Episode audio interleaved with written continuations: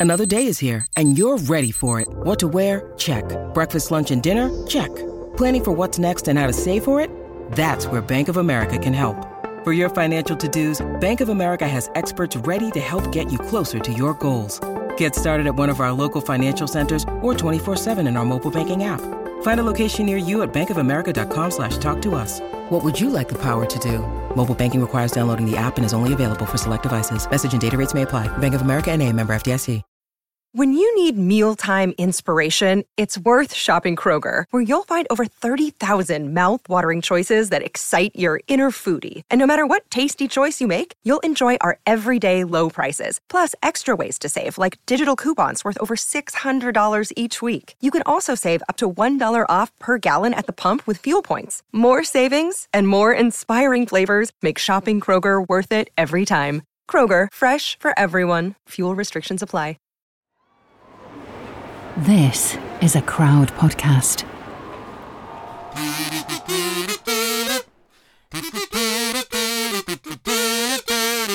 Joseph Stalin. Malenkov. Hey, that works. Two Russian leaders in a row, Katie. Too, too many. Hello and welcome to episode 29 of We Didn't Start the Fire, the podcast that's history through a Billy Joel number one hit. All the people, places, and moments that shaped our world. The ones racing for space, turning up the Cold War heat, building things up, and knocking them down. I'm Tom Fordyce. I'm Katie Puckrick. Katie, you ready to start some fires? I am. Uh, I'm starting a fire today of of knowledge with some tinder provided by a guest who knows much more about this topic. We'll get to her in a minute. But first of all, the topic Malenkov. Who the hell is that? What is that? Turns out it's the leader who kind of popped in right after Stalin popped his clogs.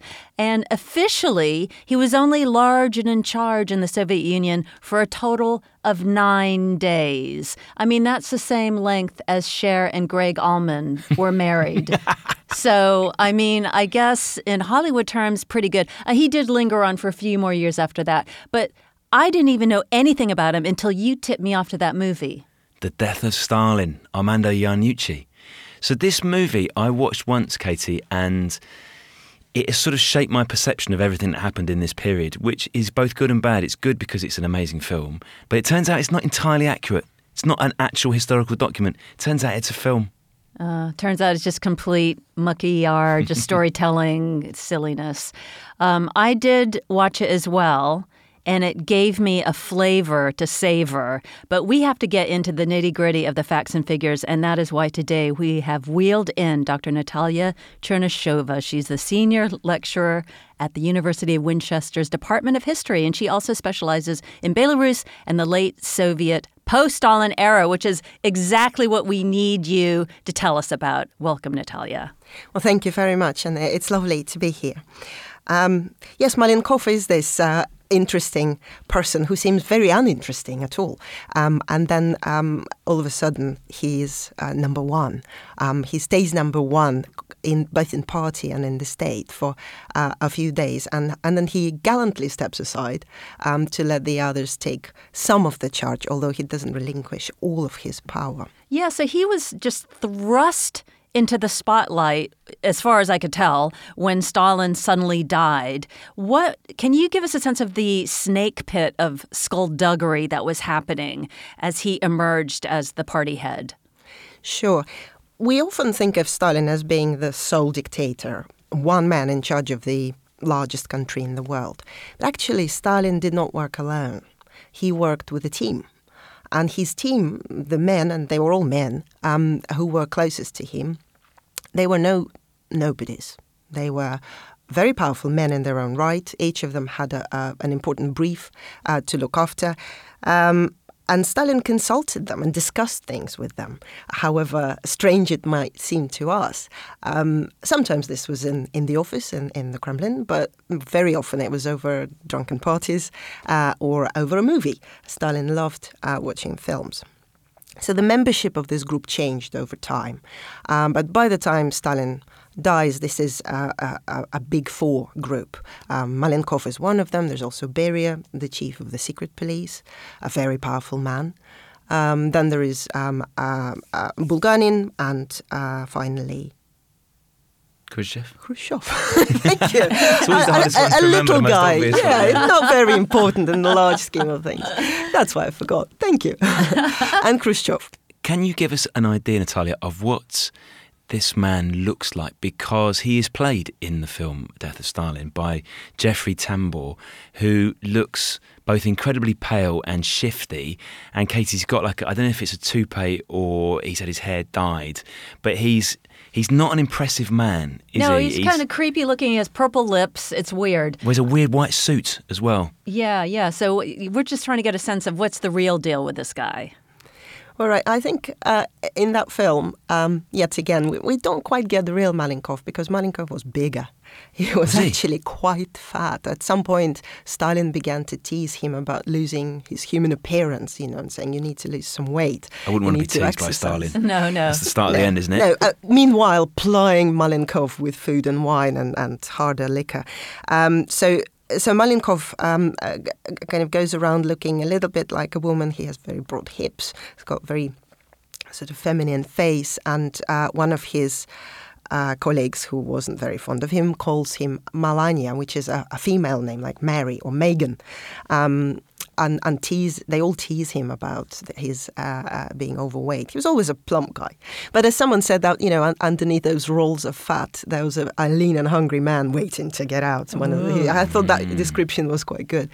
Um, he was happily married um, to uh, a, a very strong-minded woman who, at some point after the war, um, was billed as the most powerful woman in, in Moscow. Was she? she she was in charge of a Moscow um, Energy Institute. She was the the, the rector or, or head of that, and. Um, they met on, on a propaganda train during the So Civil War. How romantic! They were, they lived together for more than half a century, had three kids, but were never married formally. That is, they, they never mar- uh, registered their marriage. It was the thing the Bolsheviks did. They, they kind of they were you know modern people. They they were above that bourgeois Yes. notion of marriage. So, uh, but they were you know very a, a very happy couple in the sense that they worked and, and they stayed together. And Malenkov clearly cherished. He was being teased that he, um, you know, enjoyed being led. By Stalin, by Beria, by uh, Khrushchev, and even by his wife. So Well, maybe that's what made him such a valuable team player because, you know, not everybody can be the big dog on campus. What was he like? We have a sense of what he looked like, but what was his kind of style of interaction, communication, how he spoke? Well, he was very well spoken. Someone said that he had the best Russian of them all. Um, and this is because he was quite well educated, actually, especially when compared to some others who, who Like came Stalin. peasant- Stalin wasn't very well educated, is that right? Mm, not quite. No, Stalin had a good uh, a good run of a, s- of a, a Russian seminary back in Georgia. Oh, okay. He was uh, even writing poetry in his Hmm. young days. Who knew? Stalin was a poet. He was a romantic. Um, they were not bad, those, those poems. Really? Um, but he abandoned them in, in uh, favor of revolutionary Yes. struggle. In, in favor of opening a couple of gulags, a chain of gulags. yeah, eventually, that's how his career panned out. Um, but Malenkov was was very um, uh, sort of fond of intellectual company as well. You know, his family uh, had you know dinners with people who were academics, professors, not least because of he, who his wife was in, in her work. Um, he was well read. Um, he insisted on giving good education to his children. He taught them himself and read them poetry. Even during the most difficult moments of his career, when he during the war, and he'd come home tired, but he'd still find time to read poetry to them. That's nice, isn't it, Katie? When I've been reading about him, Katie, sometimes I get the sense that Malenkov is a mere pen pusher. He seems to be like a career um, bureaucrat. And then there's other instances that you read about and you think, oh my God, this man is murdering scum. so what's the truth there, Natalia? That's an excellent question and a very difficult one to answer. Um, probably more of a bureaucrat than a psychopath. But the problem is that in the Stalin era, um, in the late 30s and, and beyond, that is uh, bad enough. It is enough to be uh, obedient, loyal, uh, no difficult questions asked bureaucrat to participate in a bloodbath. Um, he was highly efficient. This is how he got into Stalin's field of vision. He was working in the office of the Central Committee uh, and was very good at what he did um, and got increasingly promoted um, to, to more and more responsibility. Um, Molotov remembered him, another old comrade of Stalin who outlived him by some time. Uh, Molotov remembered him as uh, a telephone man, he said, um, someone who was very good at getting information, a good implementer, very efficient. But Malenkov's political strategy was that he kept quiet. Uh, he didn't say much. Uh, he didn't take initiative all that much. He listened uh, and took careful note of everything Stalin said. In fact, he turned he would turn up to these parties in Stalin's um, at Stalin's dacha or in, in his Kremlin apartments with a notepad which said uh, the instructions of Comrade Stalin, and he would take important instructions of, of Stalin uh, down um, in, in, his notepad. So he was always prepared. Um, and he was not personally ambitious. This was quite clear. Some some of his colleagues thought he was weak, um, and that was also helpful. Being non-threatening was a good thing. It was a good survival strategy. Natalia, we got a belly full of Stalin last week from our guest Alex Halberstadt, whose grandfather worked for Stalin as a bodyguard. Uh, lived to tell the tale, most unusual. But I was wondering if you could elaborate on this whole party scene that Stalin had. Like, what went down at the dacha? Well, they were an ordeal for the team members. Uh, it might sound so innocent to us, you know, go watch a film with Stalin and, and then maybe have a nice dinner. Uh, not quite. Um, I'd be panicking already, I think. yes. Uh, first of all, they, they all of these things took place very late at night, if not to say early in the morning. So they were exhausting after a day's work. Sometimes at weekends, and then the the families would kind of sign and think, "Oh, this is our one chance to see our, our husbands and fathers," and, and, and that's not going to happen. Um, but increasingly, those parties became more more and more debauched, um, and partly what, just like hedonistic drinking and eating yeah, and th- this this was call an, girls? No, no, no call no. girls. All right. Although Stalin, cool boys. no, no. Stalin was very prudish. Um, he hated, for example, uh, any hint of nudity on in film uh, oh. on screen. He got once he uh, saw a, a, foreign film that the Minister of Cinema showed chose for him. secret copy. Uh, secret copy, and he uh, and there was a, a, a naked or semi-naked woman on screen, and Stalin walked out and shouted at, at the minister, saying, "What are you trying to turn us into a brothel?" Wow. and the minister, of course, you know, packed his bag and prepared to go. Um, but, but, but, it was all right. It turned out to be all right. Um, but Stalin absolutely tolerated zero, um, you know, hint of sexuality on screen. Uh, but he did make his guests dance, um, and his daughter.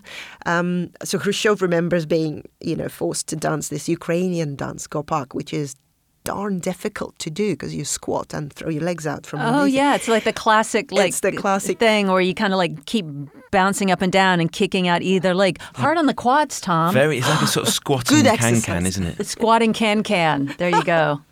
But you can just picture Khrushchev, who was getting rounder and rounder himself, uh, being forced to do this. He did not enjoy it. Um, he also once told, um, I think, Molotov to dance with one of the Polish visitors, a, a Polish dignitary from the Communist Party. Um, and, and they did duly. Uh, and they saw it as a good opportunity, actually, to exchange a few quiet words that they preferred not to be overheard. Ah, so, so, so in between the huffing and the puffing and the and the forced squatting, it was a waltz. and bouncing. oh, it was a waltz. it was a waltz. This is so weird. So all these men are waltzing with each other. Is it a sense? Is he trying to humiliate them as well, or is he just strictly very entertained by? old school dancing. He's just a strictly fan. S- strictly, yeah. strictly Stalin. Um, a little bit of both, because to him, to humiliate others would be highly entertaining. Uh, so humiliation served two purposes. Um, one is to amuse Stalin in his old age, um, but the other is to keep them on their toes and not to let anyone think that they were beyond approach or safe with Stalin. Um, but there was another reason for these very uh, excessive drunken parties. Um, Stalin encouraged them to drink as much as, as they could take, and, and often more than they could take. You know, a lot of them would end up in the bathroom or being carried by their bodyguards home. Um, but the reason for that was Stalin hoped, apparently, that when drunk, they would blurt out something that they wouldn't otherwise. They, they would be too cautious to guard it when they're sober, but when they're drunk, they would be themselves. So again, his sort of anxiety, his fear of enemies, his fear of being betrayed is always there, always in the background, and his party is a part of that. It seems to me, Katie, that in that mad struggle when Stalin dies, that mad struggle to take over, you've got all these massive characters, and if there was sort of bookmakers' odds at that point, mm. people are, are, whacking down a fair amount on Khrushchev and people like that. And then Malenkov or is Beria as well. Beria, dirty Beria. Yeah. And it's almost like Malenkov is the the sort of the horse that no one even looks at, who just coasts up, and then everyone's like, "Oh my God, it's Malenkov." Yeah, he is a little bit of a dark horse. Um, I, that's the part that I don't quite understand because you kind of assume that uh, these testosterone fueled, uh, perhaps desperation fueled, uh, egotistical would be dictators are going to be muscling to the fore. And how is it that Malenkov ends up amongst this cohort of sharks being in charge? There are two things at play here, I think. One is Malenkov is not a complete nobody. He might seem so to us from the perspective of many, many years since, and we know how things played out. Um, but at the time, um, since about mm, late 40s, early 50s, I would say, he was increasingly being seen um, as potential successor to Stalin, uh, and especially when Molotov and Mikoyan fall out of favor with the dictator, he becomes number one. Stalin gets old, um, you know, in the last few years before he dies, and he uh, gets too old, for example, to chair the Council of Ministers, which is the government uh, of the Soviet Union. Malenkov takes over. He passes the baton to Malenkov. And this wasn't exactly a fun job because there was one time when uh, Malenkov was chairing the meeting, a meeting of um, the Council of Ministers, and Stalin suddenly began to talk about how he's old and tired and he should probably retire. Mm. And Malenkov just nearly died in his chair. You know, what do I say? How do I take it from here? Fortunately for Malenkov, the whole room exploded in shouts, No, you can't retire. What will we do now? And so Malenkov could breathe again. Yes. Um, but those were scary moments. But he is becoming increasingly the first among equals. But the second point that is really important to understand about these few years after Stalin's death is that um, the team have uh, the team are remarkable at um, sticking to this principle of collective leadership after Stalin's death. They're very successful at it, and you'd think there'd be jostling for power and uh, um, uh, hunger for one person to, to rise out of their midst. But actually, um, the last years of Stalin's life conditioned them to work as a team much better than all the previous decades because Stalin was starting to pick them out um, uh, for elimination and they felt it. And so they closed in their ranks. For example, when Mikoyan and Molotov fell out of favor with Stalin, um, Stalin didn't want to see them. He um, stopped inviting them to his parties, and Molotov and Mikoyan were very disturbed by this. But the team, so Beria, Khrushchev, Malenkov, they all decided to help them out and tip them when Stalin would have a gathering. And they would turn up uninvited. Mm. And Stalin got really mad and started shouting at the rest of the team, Stop telling them where I am. And then he had a birthday party. Mikoyan and Molotov are not invited. After a lot of consultation, the others tell them, Just turn up. They turn up, uninvited, at Stalin's party. Stalin behaves quite civilly he ushers them in, he welcomes everyone, he's in good mood. When the party is over, he holds the other guys through the coals and says, No more. Enough is enough. Don't tell them where I am. I don't want to see them. They're not my comrades. And this was an act of defiance. But they probably did it, uh, most likely they did it because they felt we need to close ranks, safety in numbers, we have to work as a team. And that spirit carries after Stalin's death because they are terrified of what will happen when Stalin dies. Will there be panic? Will there be anarchy? they're so obsessed with having this, you know, collective team uh, spirit communicated to the others that then when they all arrive in their cars um, to a public event or, or, or, a gathering, they time the opening of the car doors so that they would all come out at once and nobody can perceive one as being the main person, the most important thing. Partly this is self preservation, uh, partly this is the political culture uh, from which they came out. Party takes precedence. Even Stalin never said he was above party, the party. Um, there are two exceptions, of course. One is Beria, and the other is Khrushchev. Beria is quickly got rid of. Um, Khrushchev plays the collective leadership role for a bit, but Malenkov certainly is happy and contented to play it along for quite some time. Do you think there's an element of them just feeling like, shoo, at least we're not going to be, you know, have a knife in the back, you know, shot in the back of the head late at night? Like he's just quite happy to do whatever it takes to just keep the whole apparatus going? Is that the idea? Absolutely. Absolutely. There's a huge sense of relief.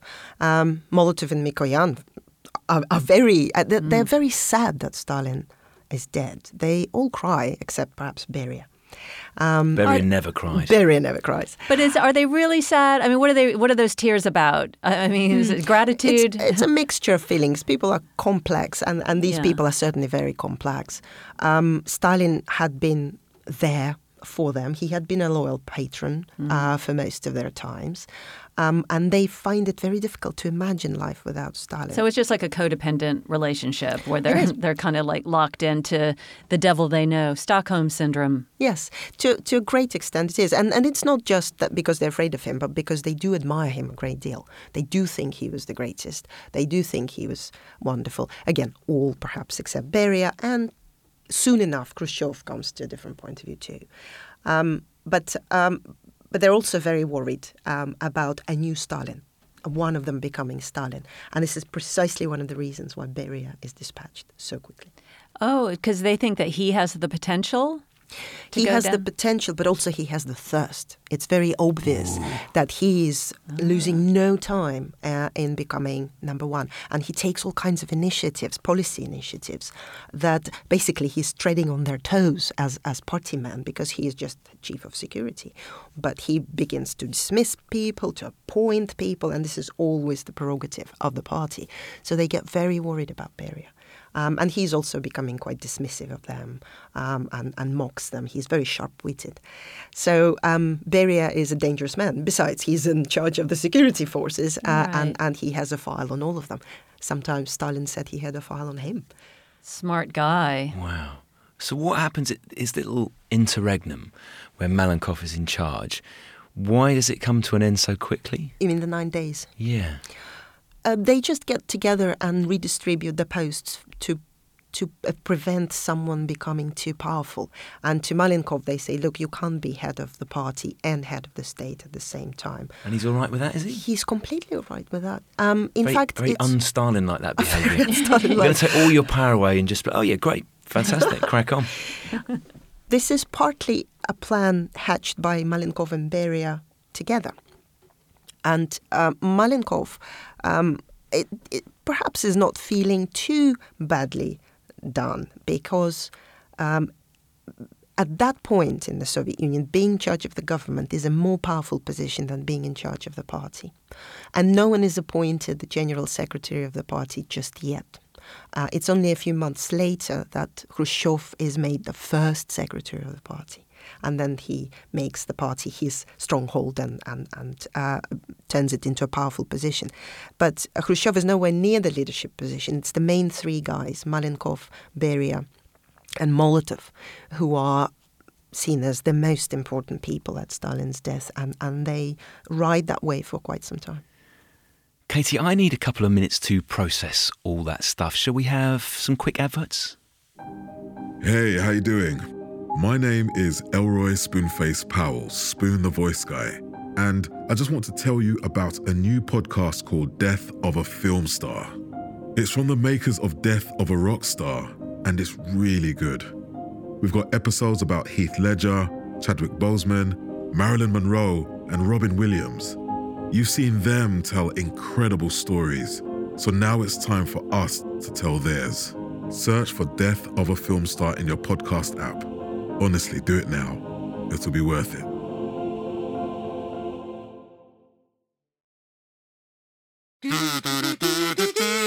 I'm wondering about how Malenkov escaped being condemned for his senior role in the purges. Uh, people must have thought he was a hypocrite for for halting the purges once Stalin was dead, or did he just pin the blame on Beria? How did he they all, that? They all did. Beria was extremely convenient as a scapegoat. Uh, so Beria gets arrested very quickly uh, in the summer. He's locked up. Uh, by the end of the year, 1953, he's dead. But uh, Beria becomes this really handy scapegoat. Of course, the chief of secret police was uh, was the one who did it all, and uh, for some time he's even blamed as influencing Stalin negatively. Um, but another convenient scapegoat on which they come to pin all the crimes is, of course, the dead man himself, Stalin. Um, this is the conventional uh, idea, the conventional kind of uh, perception is that um, de-Stalinization begins in 1956 with Khrushchev's secret speech. In fact, it begins almost within days of Stalin's death. Um, at one important party meeting of the Central Committee, Malenkov is the first one to use the phrase the cult of personality. Not in reference to Stalin, this we have to tread very carefully because people are still in mourning, uh, but um, the penny is dropped. And then a few months later, in the summer, Malin, um, Malenkov again uses this phrase now in reference to Stalin, Stalin's cult of personality. Um, so gradually, the case is building against Stalin, very carefully, very gingerly. Um, they also stop mentioning Stalin. The name of Stalin disappears from newspapers, from the press, from public commemorations. A year since Stalin's death, uh, the year's anniversary of Stalin's death, goes unmarked shocking Soviet Union. Amazing. This is how quickly it moves. But eventually, even that is not enough. Um, they have to go bigger. They have to talk about uh, the scale of the terror, or some of it. They never do reveal the full truth.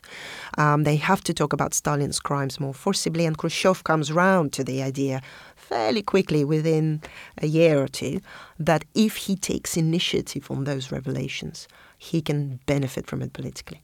And he does. It's all in timing and context, isn't it? And of course, just to recap, none of them were in a real hurry scurry to get the doctor in when Stalin was lying on the floor dying of a stroke. So, um, you know, they they seized an opportunity. That, yes, but they had some difficulties. One difficulty was that they were afraid. They were so afraid to be wrong about the fact that Stalin was ill and dying um, that it took a long time for them to fully realize that um, actually we probably do need to call a doctor. Uh, and just to illustrate this, when uh, the bodyguards who discovered Stalin's body on the floor and lifted it and uh, and put him on the sofa. Um, when the when these bodyguards called the, the big four, so Bulganin, Malenkov, Khrushchev, and Beria, and they arrived at the dacha, they were afraid to come in. Uh, it was quiet in the in the study, Stalin's study. There were, there were no noises, and they were just terrified. What if we come in and we wake him up? And the bodyguard said he seems to be sleeping, but we're not sure. And so they decided that two of them will come in because four would make too much noise, but two would risk it and come in. And the lot fell on, guess what? Beria and Malenkov. Now, Beria marched right in, but Malenkov discovered that his shoes were squeaking. They were new shoes and they were making noise. And so he took them off and held them under his arms. And with his shoes under his arms, he tiptoed into Stalin's office. And they thought he was just asleep. So they came out, berated the bodyguards, said, stop spreading panic, um, and left and went home. And then the bodyguard said, no, no, he's really, uh, he does need a doctor, we think. And they reconvened uh, next day. But there was another problem. There were no good doctors in Moscow because the doctor's plot meant that all the best doctors, and Stalin's personal doctor included, had been arrested. So who do we call? Um, and and that's uh, you know conversation in the film uh, about do we get good doctor, do we get a bad doctor? Um, in the film Death of Stalin is is actually, uh, you know, has a point. It, it does have a point. Um, they had a dilemma. I can't help but feel, Katie, that that has come back to bite Stalin on the arse there. The old uh, doctor's plot Yeah. that he was he was uh, drumming up this anti-Semitic hoo-ha against perceived enemies, and uh, And there's no doctors left to treat him when he's, quote, sleeping. Unlucky. yes, un- There is poetic justice in Yeah. that, yes. a lot of poetic justice. I'm interested in uh, the demotion of Malenkov uh, that happened, I guess, gradually yet inexorably once he was supposedly in charge. Um, at one point, Khrushchev ends up reassigning Malenkov to manage a hydroelectric plant in Kazakhstan, which he ends up doing for the next three decades. Yikes, that's not a career opportunity. Malenkov kind of deserved that uh, because this was the, his punishment uh, for taking part in the anti-party coup. Uh, that was really not a coup un- against the party, but a coup against Khrushchev in 1957. Ah, so this was his revenge on Khrushchev. was This it? was his punishment, yeah. Right. So tell us about this coup. Well, the coup um, was not just the handiwork of Malenkov alone, ever a team player, uh, but it was the entire presidium. In fact, the bitter truth for Khrushchev was that the entire presidium uh, of the Communist Party, and this was the new name for Politburo, um, was against the majority of the presidium was against him. Um, and they wanted, uh, they were not sure what they wanted to do with Khrushchev, um, but they summoned Khrushchev to tell him off and to say that this cannot go on. And what they meant was that Khrushchev was increasingly um, a loose cannon to the collective membership, leadership. He was acting too much on his own initiative.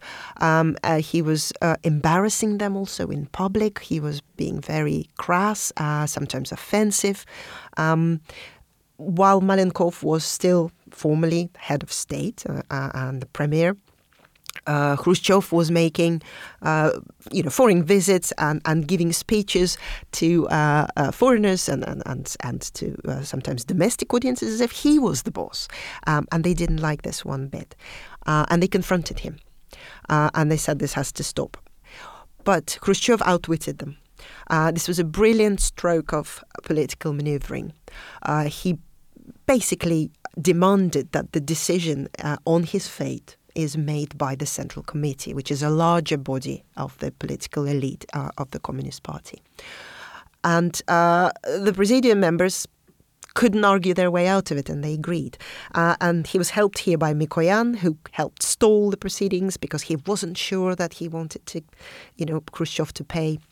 So he stalled a little bit, and in that time, Khrushchev, together with his comrade Zhukov, um, gathered all these party secretaries from the regions, from other national republics. They were flown in with military planes so that they could be at that meeting of the Central Committee. And they almost unanimously defended Khrushchev. And suddenly, the Presidium, Malenkov and his team are on defense.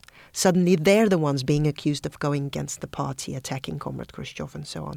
And this is where Khrushchev um, yells at Malenkov, You have blood on your hands uh, because of the Leningrad affair, and so on. So there's this really heated sort of debate um, uh, where they implicate each other in Stalin's crimes. But Khrushchev wins, um, and they get their punishment. So Molotov is dispatched to Mongolia as an ambassador.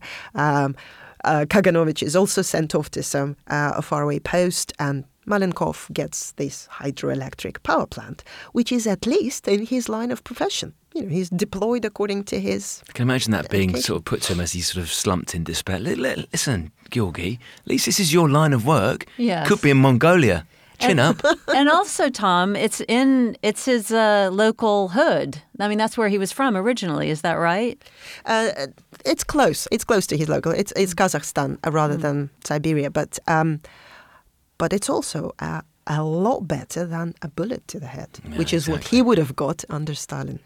Um, so it was a, a quiet and perhaps um, too quiet life for some, but Malenkov seemed to have adjusted rather well to it. Um, he, nobody recognized him in the street when he came back to Moscow, but did, he did come back to Moscow.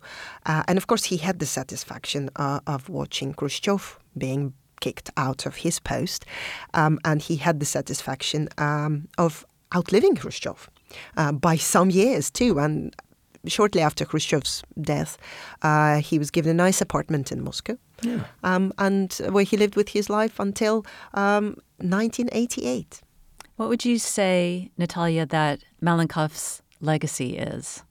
Had he stayed in power, um, he probably would have taken more time to think things over than Khrushchev often did. He probably would have avoided some of his blunders, uh, but perhaps he would have committed his own. Uh, it's hard to tell. Um, he would have been good as a counterweight to Khrushchev. Uh, one Russian historian, at least, seems to think so, um, because they complemented each other. One was a man of action, the other was a more slower, uh, more efficient, more careful bureaucrat, and they could have worked together as a team quite well, um, but they didn't. So, but perhaps when he was in, in a significant position, Malenkov did um, exert this slight dumping effect uh, on things. And because he was not another Beria or another Khrushchev, perhaps that helped avoid uh, a much more difficult and much bloodier transition after Stalin's death. So perhaps we ought to be thankful for small mercies like that. Natalia, I was a little mystified as to why Malenkov pops up in the lyrics of uh, We Didn't Start the Fire because I feel like, okay, obviously Stalin's in there um, makes sense that Khrushchev's in there, but Malenkov, I'd never even heard of him before this song. Do you think that his place in the song is justified? Yes, I think so. Um, he's definitely a Stalin's man. Um, he also illustrates rather well some of the complexities of, of Stalin's rule um, and the important transition um, from Stalin's Soviet Union to post to the post-Stalin Soviet Union. Um, what seems to us as a small period of no significance between Stalin's death and the rise of Khrushchev was, in fact, a very important period that could not be taken for granted at the time. And indeed, none of the leaders took it for granted. Um, and they, they were mighty relieved and really elated when they realized that they managed to avoid that anarchy, that life could go on after Stalin, and indeed the Soviet Union could go on after Stalin. And Malenkov played a huge role in that. Well, what about um, Billy's other options, though, out of this cast of clowns? Like, uh, do you think that uh, there would have been somebody else more suited and more dramatic in the song, perhaps? I think it would have been nice to uh, have a bit of Beria uh, in there because uh, he's also a very extraordinary person, um, very complex, very, very intelligent, um, but also um, incredibly sinister. Um, you know, Billy uh, looks at it from uh, outside, right? Uh, so Beria isn't very visible to those who are looking at it from outside. Oh, yeah, In sure. fact, to a lot of Soviet people, you know, Beria is not that prominent. I mean, he becomes quite prominent towards um, uh, the end of Stalin's life and afterwards. But Malenkov is the becomes the face of the Soviet Union. So he's, of course, uh, part of the song. Uh, but my goodness, yeah, it, it, it's it's great to have them because it also shows that Stalin wasn't alone, uh, and that the story of Stalinism is a lot more complex than just one man uh, ruling all. Natalia, thank you so much for taking what had been, I think, to me and Katie, just a little missing jigsaw piece between the the two big dogs of Stalin and Khrushchev, and turning it into a beautifully nuanced and fully realised portrait. Well, thank you very much. Katie, I have two questions for you after that amazing bit of chat from Natalia. My first question is You and I are at Stalin's dacha, and the vodka is flowing, and the tunes are playing, and Stalin looks at you and goes, Dance. What are you doing? Oh my gosh. Okay, my quads are primed. I am dropping into that squat, dropping that squat like it's hot. Uh, side kicks, uh, a little, some pony leaps, uh, and some, uh, no, nothing too tawdry or uh, Decadent. saucy because I don't want Stalin to be embarrassed because, you know, he's a little bit of a prude. But I have to say that my show poodle skills would serve me handily, Tom. I think I would not be uh, purged anytime soon. What about you? I think I would try, because I'm not going to be able to do a traditional Georgian folk dance. I would probably end up doing a slightly muted big fish, little fish cardboard box move, because that's what I grew up with. and see how Stalin takes the rave culture. Okay. But you know, the other thing that I'm thinking, Tom, is that you and I kind of look out for each other. Like even when we do these podcasts, we kind of like check in and we make sure, you know, you're I definitely feel like you have my best interest at heart. And I need you by my side. So I think that we would Team dancing. we team dancing, but also we would kind of fit in with that idea of looking out for each other to make sure that, you know, where one goes, all goes. Yeah. Yeah. So when I'm getting a little bit loose lipped on the vodka, Yeah. you're just saying, Tom, just come over here for a second. And you Yeah. just whisper, watch it, Fordyce. You're Yeah. for the chop. A hundred percent. Okay, Katie, brilliant. Now, fast forward, say, 10 years. Unfortunately, you and I have been involved in a coup. And you are offered the choice of becoming the ambassador to Mongolia or running a hydroelectric plant in rural Kazakhstan. Which option are you taking? Here's what I feel about my incipient ambassadorship. There's lots of clinking crystal tumblers filled with crushed ice and vodka, and I feel like that's a festive lifestyle that would suit me very well. So I would like that option, please. How about you? Yeah, the hydroelectric plant sounds a bit dull, doesn't it? You're not going to look forward to Monday mornings in the hydroelectric plant, are you? Evening soirees in Mongolia, they're not going to be the best, but it's still an evening soiree. Yeah, and there's lots of ponies on the steppes of Mongolia. So I think it'll be festive.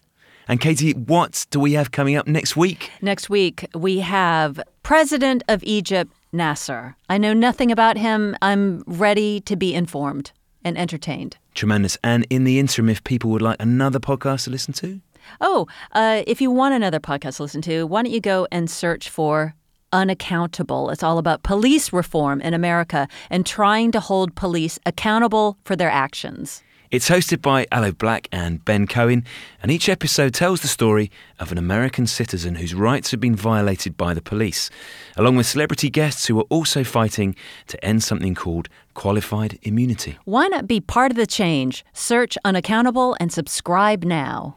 And in the meantime, Katie, people can follow us Yeah. at Spread That Fire. Here's something else. We've got an email address, which is fire at crowdnetwork.co.uk. What about if people listen to this and think either, hey, I know someone who'd be amazing on that lyric, or I would be amazing on that lyric? You know what? That's a really good idea. So, people, get on the interwebs and have a look at the lyrics that are coming up and see if perhaps you know someone who's a little bit of a pro in that area. Because, like Stalin, we can't do all this on our own. Oh, yeah, and don't forget to subscribe.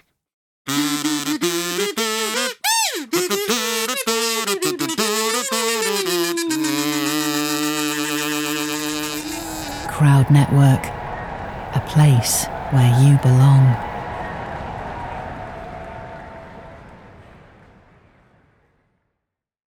I'm Allison Holland, host of the Kennedy Dynasty podcast.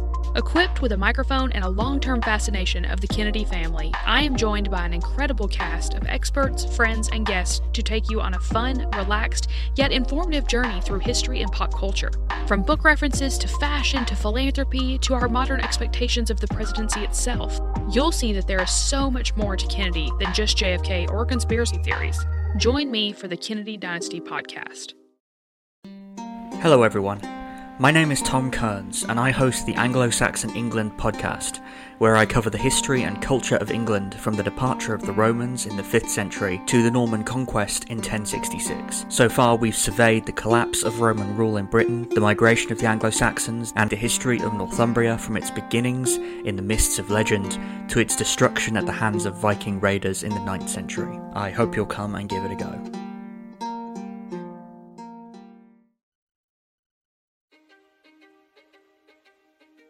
History is complicated. The story of human progress is long, messy, and riddled with controversies big and small. On Conflicted, we dive headfirst into history's most infamous events and contentious figures. We try and untangle the good from the bad, the fact from the fiction, and the monsters from the misunderstood. Was Genghis Khan a murderous butcher or a civic pioneer? Did the Allied powers go too far? In firebombing the German city of Dresden at the twilight of World War II? And how did the Marquis de Sade acquire such a sinister reputation? And was any of it true? These are just a few of the tough questions we wrestle with and investigate on Conflicted. So if you love history or just enjoy a good story, please join me, your host, Zach Cornwell, for a fascinating new topic each and every month. Conflicted, a history podcast, is available on Spotify, Apple, or wherever else you get your podcasts. I hope to see you soon.